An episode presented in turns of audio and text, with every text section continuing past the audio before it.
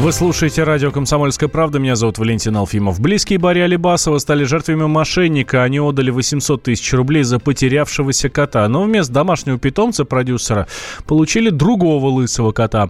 Как рассказал пиар-директор Алибасова Вадим Горожанкин, а сейчас близкие музыканта планируют обратиться в полицию.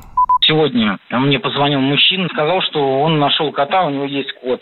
Я вот нахожусь недалеко от Мерзляковского переулка и хотел бы вот получить вознаграждение. Позвонили, там сотрудница была. Мужчина просто сказал, что он очень опаздывает на поезд. То есть давайте быстрее, у меня поезд уходит там буквально там, мне надо выехать 5-10 минут, то есть я сейчас отдаю и так далее. Она поднялась в квартиру, взяла деньги, спустилась. Она говорит, давайте да, зайдем в квартиру. Он говорит, что не, я не хочу заходить, не надо, я не хочу, сейчас у вас там еще какая-нибудь пресса. Кота показала, она посмотрела, лысый кот. Она говорит, давайте я запишу на видео. Он говорит, не надо, не надо, я не публичный человек. Голову ей заморочил. То есть очень быстро, быстро, быстрее, быстрее, давайте, я уезжаю, поезд опаздывает. То есть, ну, она растерялась, как ну, отдала ему деньги. Через 30 минут приехал помощник Барри Лебасова, который 4 года с ним работает, ну, этого кота знает, он его кормит. Посмотрел, он говорит, это не тот кот. То есть он тоже лысый, все, порода там подобная, но не тот.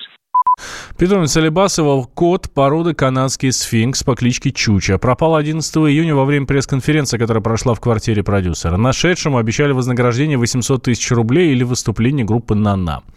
Барри Алибасов до сих пор находится в реанимации. Он попал в токсикологическое отделение НИИ имени Склифосовского, выпив по ошибке средства для очистки труб. Врачи диагностировали у продюсера ожоги пищевода, желудка и дыхательных путей. Радио «Комсомольская правда».